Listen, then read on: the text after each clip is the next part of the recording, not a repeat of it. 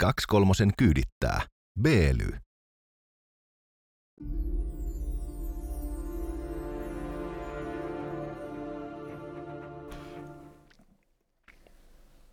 Monta kertaa kuulee kysyttävän, mikä on hyvä asustus Suomessa ympäri vuoden.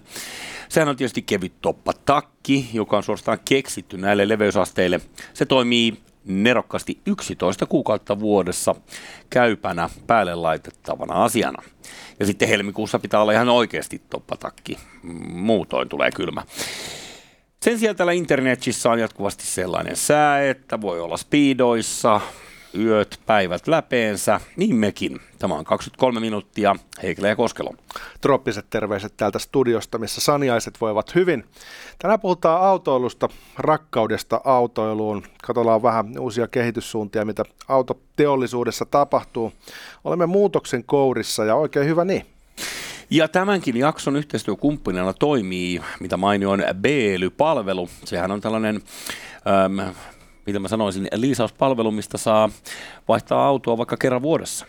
Itteni hotsittaisi toi ajatus vaihtaa autoa kerran vuodessa. Lähinnä sen takia, että kun autoa pitää vuoden ajan, niin se ei tunnu enää uudelta.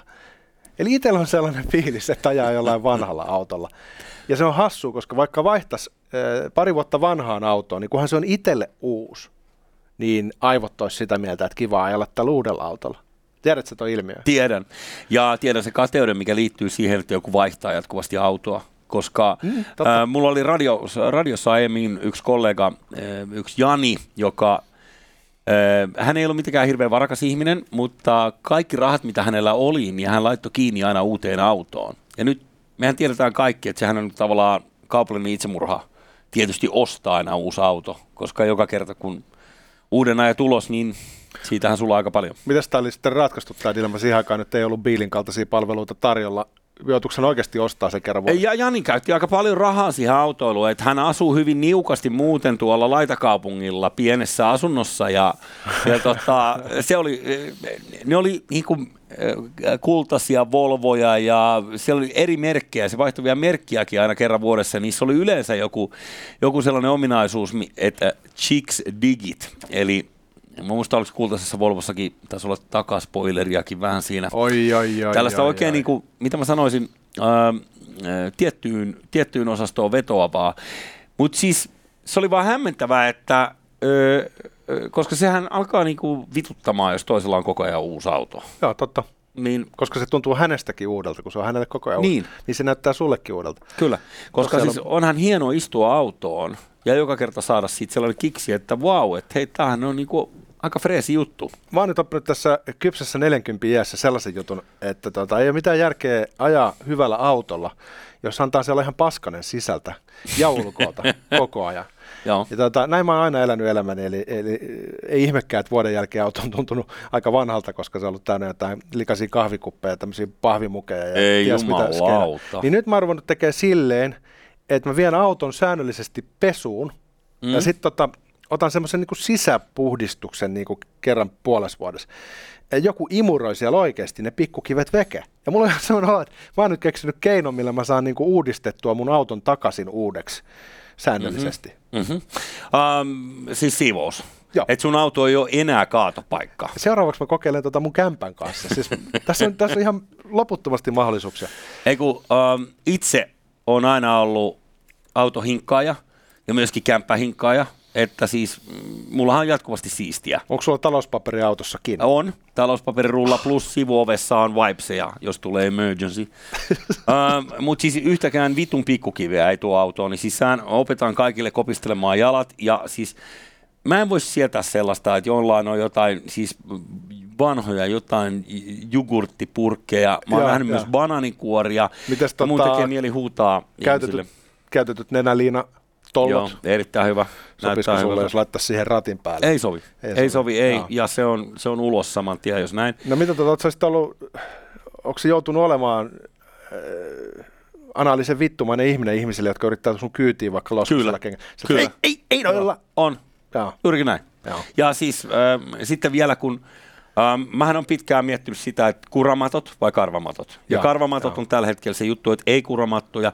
Mutta kuramatoistakin saa siistit, kun käy ostamassa tätä, tällaista silikonspreitä, niin niistä saa sellaiset mustan kiiltävät, koska äh, ne, ne pystyy vetämään sellaisen suojaspreillä, mitä saa yli jotain muovimattoja.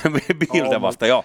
Ja hei, ne ne sanotaan näin, että et, et sä näytät ihan hyvältä, kun sä ajat sitä autoa jostain syystä aina yksin sulle, koska kukaan, Ei, on se on tarkoitettu vain mulle. kukaan ei ole lähtenyt kyytiin. tota, Voisi seuraavaksi katsoa vähän, mitä autoalalla tapahtuu. Tämmöisiä mielenkiintoisia eh, uutisia, niin kuin 2 kolmosen tyyliin, ne kertoo aina jostain. Ehkä ne on jotain signaaleja jostain isommasta muutoksesta, mutta olisi Volkkari ja Mersu tarjolla näin niin kuin kahdesta merkistä.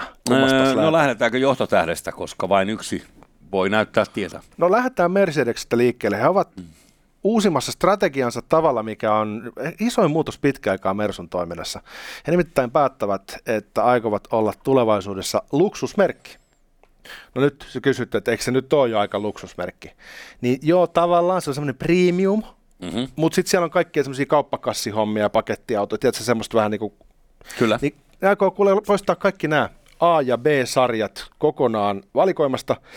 Idiksen on se, että he keskittyy ainoastaan kalliimpiin autoihin. Ja syynä on tietenkin raha, dinero. Nimittäin kun katsotaan äh, Mersun tulosta, niin äh, yksikohtainen tulos, mitä nyt yhdestä autosta tehdään voittoa, niin se on alle 15 pinnaa tai jotain sen suuntaista. Niin kuule, ne merkit kuten äh, Ferrari ja Porsche saavat 25 pinnaa voittoa per auto. Niin Mersu mielii samaan kategoriaan kuin LVMH, joka valmistaa Louis Vuitton käsilaukut ja kierii rahassa. Eli Mersu haluaa ruveta oikeaksi luksukseksi.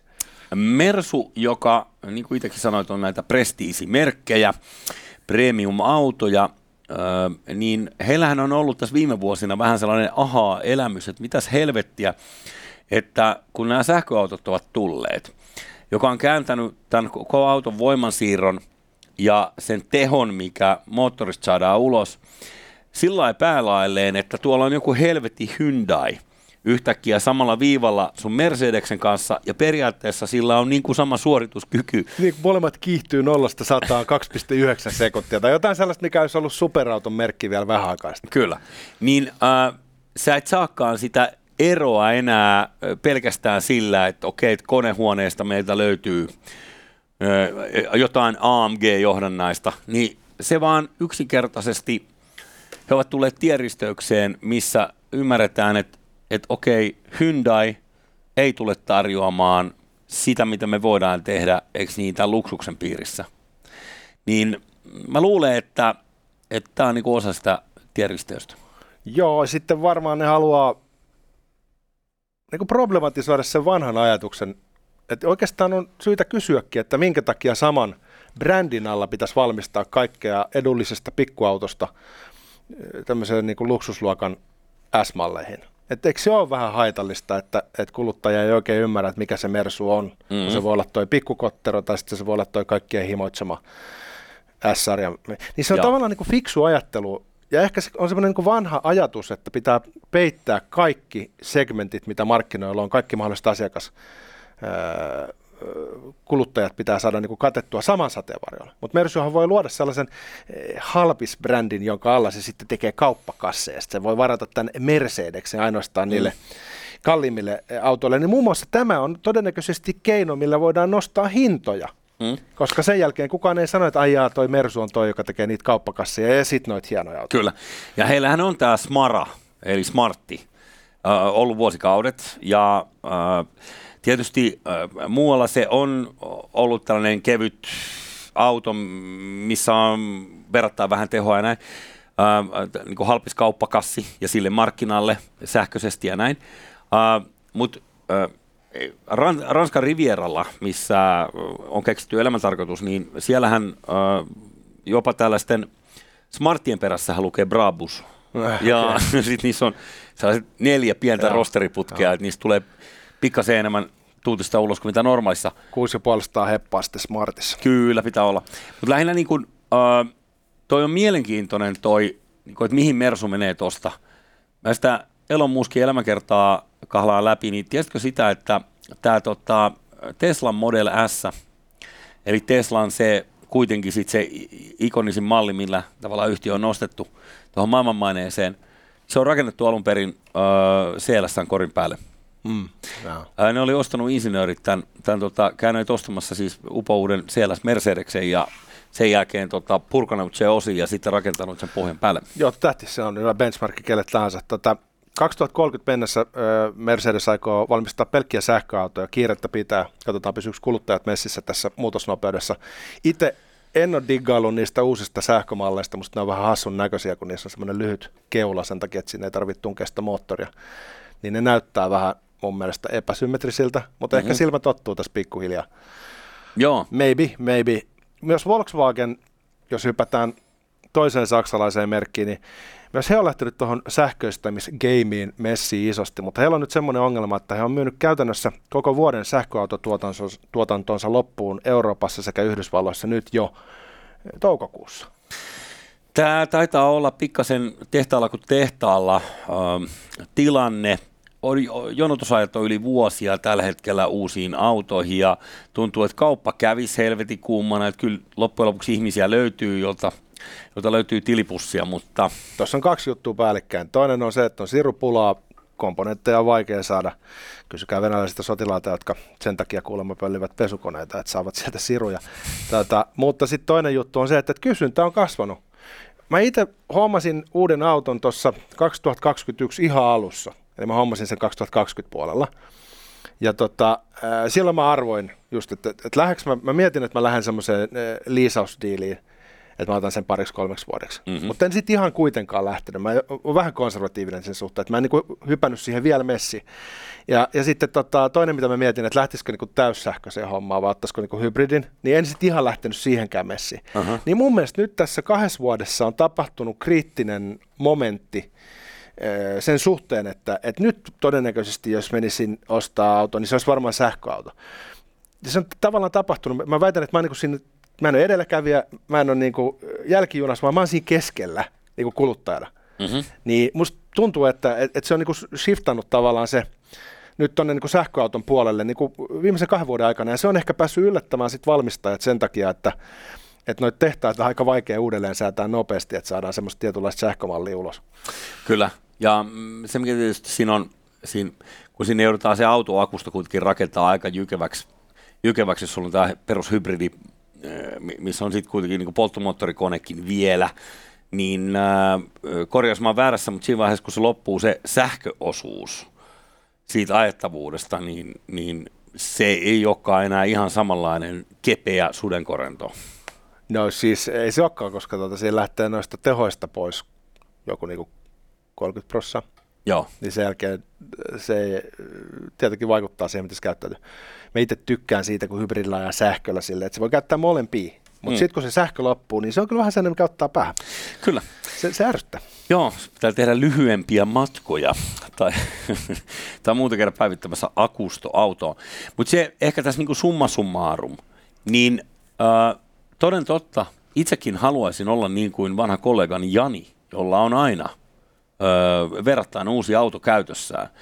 Ja äh, nyt ihan ilman niinku sen kummempaa perseen olemista, niin kyllä täytyy sanoa, että tuo Biilin ratkaisu, missä sä pystyt ottaa vuodeksi kerrallaan riippumatta valmistajasta, riippumatta tehtaasta, mikä niitä puskee. Ja sitten ottaa huomioon paljon, tässä on tosiaan porukalla niinku ö, venttapoota, eli autoa on jonossa, hmm. niin eikö olisi hieno saada käyttöönsä kuitenkin verrattain tuoreita autoja, joita ei tarvitse odottaa. Jos sä rupeat vaihtaa kerran vuodessa autoa, Niin. mikä ärsyttää mua nyt, niin mm. mä lupaan harkita vakavasti, että mä lähden äh, liisaushommaan ja otan täyssähköisen mallin. Se on Siis- hyvä. Sitten me ollaan vähän niin kuin kehityksen äh, vankkureilla kyydissä. Tosin Joo. Saattaa olla, että mä oon vähän konservatiivinen asian suhteen vielä. Mm. Ero on siinä, että sun autoon saa tulla hiekkasilla kengillä. Saa tulla, ja, ja, ja, ja eh, no joo, ei mennä meidän autoeroihin muuten. Tuota, Oletko seurannut tätä kaavoituskeskustelua, joka on Hernesaaren suunnalla nyt ollut valloilla? Mä oon sen verran sitä seurannut, että mä oon tuuletellut, että tämä ideologia, jossa kaikki muut liikkumisen muodot, paitsi yksityisautoilu, ovat ö, paramountia, niin on saanut näpeilleen. Näin on. Sinne tehtiin aut- autotonta kaupungin osaa, mutta korkein hallinto-oikeus totesi, että kaupungin hallituksen eh, hyväksymä kaava on käytännössä laiton. Ei voida edistää kävelijöiden, pyöräilijöiden, joukkoliikenteen asemaa täysin laiminlyöden yksityisautoilu, eli niin kuin sekin pitäisi huomioida. Ja tota, he olivat siis todella runnoneet läpi poliittisella tasolla siis kaava, jossa olisi niin kuin Hernesaari, minne tulee 7600 asukasta ja 3000 työpaikkaa, ja sitten nämä isot risteilylaivat. Ja sitten kun lähdetään tätä purkamaan tätä niin kuin logistista härdeliä, niin siellä olisi ollut vähän niin kuin yksi kaista molempiin suuntiin. Niin se olisi varmaan ollut sitten niin kuin aika ruuhkainen meininki. Niin nyt tässä sitten puhallettiin pilliin viranomaisten puolelta, siis korkein hallinto-oikeus sanoi poliitikoille, että, tämä ei muuten niin kuin toimi näin. Ehkä tässä taustalla on se sama asia, mistä me juteltiin Paavo Arhimäen kanssa tuossa reilu vuosi sitten, kun hän oli meillä vieraana tässä ohjelmassa, ää, joka liittyy tähän ää, naapurikeinosaareen, eli Jätkänsaareen. Sori, että on nyt vähän ehkä Helsinki-keskeistä niille, jotka ei pääkaupunkiseutua niin tunne, mutta sanotaan sen verran, että siis toden totta, Töölön kokoinen uusi kaupunginosa Jätkänsaari, ja ne on määrä tulla 18 000 ihmistä, sit kun se on valmis. 18 000 ihmistä siis asumaan sinne. Niin äh, sinne päähän rakennettiin uusi helvetikallis satama, ja sitten siellä on äh, pari muutakin terminaalia, johon tulee yhteensä luojaties kuinka monta rekkalauttaa päivässä. Ja se on muuten yksi pahimmista kirouksista huomata olevansa juuri siihen aikaan liikenteessä juuri samaan suuntaan, koska Ei. siinä sumpussa sitten seistäänkin. Kyllä, ja juuri siihen aikaan on varsin vaihtuva käsite, koska se on aika monta kertaa päivässä. niitä tulee koko ajan niitä laivoja. niitä tulee koko ajan niitä laivoja, ja sitten siinä ei niinku hevon helvetin järkeä, että ne ajetaan ne rekat, mitkä vois viedä Vuosaareen, eikö niin suoraan, ja se jengi, jotka haluaa mennä Viroon, niin painakaa metrolla sinne Vuosaaren perseeseen. Et sä, sä et halua mennä Viroon, sulla jotain sitä. no, mulla on ihan sama, jos mä menen kerran vuodessa Viroon, niin mä voin varmaan sitten mennä sieltä Vuosaaresta, mutta niinku, sieltä mm, saataisiin kokonaan tämä rekkaliikenne, niin kaikki tavaraliikenne suoraan verenkiertoon ympäri valtakuntaa, kehä kolmosen kautta. No, ö, tätä en tiedä mikä on se syy, kuka on lobannut tarpeeksi, että satama on rakentanut sinne nyt tällaisen, tällaisen niin rekkahelvetin. No siis sehän haluttiin se satama sinne, kun haluttiin, että turistit pääsee kätevästi niin kuin mm. kulkemaan. Siinä on siis niin kuin, niin kuin monissa asioissa just jo hyvä tahtoa pohjalla. Ei, niin. Ja sitten jossain kohtaa homma vedetään kiville. Niin se esimerkiksi on esimerkki liikenneratkaisusta, joka ei toimi. Ja sitten on mietitty, että pitäisikö rakentaa kuin hirveän kallis tunneli tai jotain sellaista. Mutta lähtökohtaisesti on halvempaa, kun tekisi kerralla niin kuin siedettävää laatua suunnittelutyössä. Niin nyt se on ehkä yllättävää, että Jätkäsaari osoittautui toimimattomaksi siksi, että siellä ajateltiin, että ei noita autoja mihinkään tarvita. Ja nyt sitten sama virhe tehtiin kuitenkin ilmeisesti Hernessaaren osalta, jota siis ollaan vasta alkamassa rakentaa. Että en tiedä, poliitikko ei nyt tunnu olevan se eläin, joka oppisi nopeasti. Ja siltä se vähän vaikuttaa. Ja todella Jätkänsaaressa, kun kyseltiin sitten, että millä te meinatte ratkaista tämän ruuhka-ongelman, että jos 18 000 ihmistä plus ristelymatkustajat plus rekat pitää mahtua päivittäin tästä yhdestä sumpusta läpi, niin vastaus oli, että lisäämme vuoroja. Ja niin, siis totta kai me kaikki kuulumme hikiseen raitiovaunuun, mutta niin kauan kuin ei ole pakko, niin en mene. Politiikkahan sekin on. Mä itse taas näkisin, että me ollaan vähän niin kuin kaikki eri rooleissa liikenteessä. Että, että ensisijaisesti kun asun Helsingin keskustassa, niin mä oon niin kuin jalankulkija. Se on niin se mun identiteetti, jos pitäisi niin valita, että mikä, mm. mikä painotus on omassa identiteetissä vahvin. Niin se on jalankulkija. Ja tota, sitten sen lisäksi voi olla pyöräilijä tai ajaa sporalla, jos pandemian jälkeen enää uskaltaa. E, ja sitten autoilija. Mutta ongelma on ehkä se, että tässä keskustelussa, mikä on ollut vähän tänne kulttuurisodan tematiikkaa toistava, niin on ö, lähdetty ehkä sitten asettaa vastakkain yksityisautoilijat ja kaikki muut, mikä on hassu ajatus, koska itse vetää potkulaudalla, sitten hyppää autoa, sitten kävele. Niin ehkä niin kuin se sellainen niin kuin ajatus, missä ajateltaisiin, että liikenne, kulkuvälineiden sujuvuus on sellainen nollasumma peli, että jos otetaan autoilijoilta pois ja kurjistetaan heidän – mahdollisuuksia, niin, niin sitten tota saadaan annettua enemmän äh, sujuvuutta joukkoliikenteelle ja jalankulkijoille. Niin, niin se on ehkä vähän niin kuin yksilön tasolla, jossa, joka käyttää näitä hyvin monia erilaisia kulkuvälineitä, niin se on, se on, se on aika päätön näkökulma. Paras on että tämä vaan sujuvaa kaupunkia. Niin, ja siis jos ajatellaan valtiohallintoa kaupungin ulkopuolella, liikenne- ja viestintäministeriö, Se on ministeriö, joka tietysti vastaa siitä, että logistiikka toimii. Niin sinnekin tuntuu pesityneen, kun sä katsot sitä heidän viestintärategiaansa ja sitä, mitä kommunikoidaan ulospäin. Niin Framille nousevat aina pyöräilijät, jalankulkijat, joista suurin osa autoilijoistakin on jossain vaiheessa jalankulkijoita, niille ei ole on jalat. niin, Niin kuin- niin- nyt, nyt on hyvä muistaa niitä, niitä Niin. ihmisiä, joilla ei ole jalkoja. Juurikin näin. Kyllä. No nekin pitää muistaa. Ja siis kaikki muut ö, liikkumisen muodot, paitsi sitten tämä yksityisautoilu, niin jos ministeri on tällä tavalla tavallaan ideologinen, niin onhan tässä niin vähän ongelma, koska se ministeriön tehtävähän on varmistaa ö, ihmisten ja palveluiden ja tuotteiden liikkuvuus, eikö vaan? No on se yllättävää, jos joku taho on ideologinen On. Tässä, tässä maailmassa. Tota, Todella. Ö, jos miettii sitä vastakkainasettelua, mit- miten se on niin rakentunut näin niin viimeisten vuosien aikana, niin, niin kyllähän siinä on vähän semmoinen ehkä semmoinen niin punavihreä joukkue. Vihreät on vastustanut ydinvoimaa muun muassa semmoisena identiteettikysymyksenä. Nyt he on tullut niin kuin toisiin aatoksiin ja tajunneet, että sillä saadaankin itse asiassa yllättävän puhdasta energiaa. Ja näin ne mieli niin kuin muuttuu, ja hyvä niin. Mutta sitten samanlaista sellaista tavallaan niin kuin identiteettistä niin kuin vastakkainasettelua on rakennettu lehmiä kohtaan, koska tuottavat metaania ja sitten valkoiset miehet syövät lihaa. Ja sitten autoja kohtaan. Ja sitten autojakin kohtaan kielteisyyden on voinut ymmärtää paremmin silloin, kun ne on saastuttanut enemmän. Mutta varsinkin tässä, kun siirrytään pikkuhiljaa Volkswagen ja Mersun lailla noihin sähköautoihin, niin ei se enää ole se saastuttavuus argumenttina kovinkaan vahva. Mutta kuinka ollakaan, jostain syystä tätä vastakkainasettelua ei haluta purkaa. Ei. Sehän on kysymys siitä, että jollain toisella on enemmän, että hän ajattelee, että hän voi yksin liikkua johonkin valitsemansa suuntaan, kun muut joutuvat kököttämään täpötäydessä raitiovaunussa. Mutta Ja se, linja-autossahan on tunnelmaa. Linja-autossa tietysti ja raitiovaunussa vielä enemmän. Nyt Mä- kuitenkin vaan, siis heitän tässä vaan, että äh, niin monta kertaa äh, vihreät aatteet puetaan tuohon luonnonsuojelun kaapuun ja kuitenkin kun kurkistetaan rotsin sisälle, niin siellä on punainen sisus, jonka idea on se, että on ideologisesti väärin, että toisella on enemmän kuin toisella ja toinen voi valita helpommin. Ja tämä on niin kuin äh, helvetin vaarallinen suunta. No näinhän se on ainakin viime vuodet ollut. Tosin eh, ei mennä ehkä tähän aiheeseen, koska meillä loppuu aika, mutta vihreiden puoluekokouksessa yriteltiin vähän kalastella, että jos saataisiin vaikka miehiä, ehkä jotain muutakin kuin vasemmistolaisia äänestäjiä, niin siellä vilauteltiin kaikki uusia ajatuksia. Nyt pitäisi sitten uskoa, että he oikeasti siirtyisi siihen suuntaan. Mutta sen mä sanon, että on aikansa elänyt tämä vastakkainasettelu autoilijoiden ja kaikkien muiden kulkumuotojen välillä.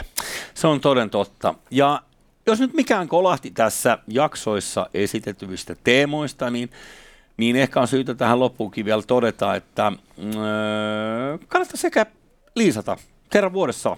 Voit vaikka vaihtaa uuden auton alle, jos niikseen tulee. käy tsekkaamassa tuosta Biili osoite YouTuben kommenttikentän yläpuolelta, eli tämän ruudun alapuolelta. Voiko noin yksinkertaisen asian ilmaista noin konstikkaasti, No, jos on noin taitava kuin sinä, niin varmasti voi, minun mielestäni.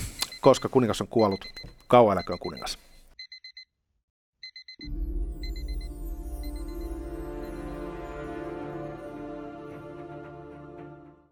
Kaksi kolmosen kyydittää. Beely.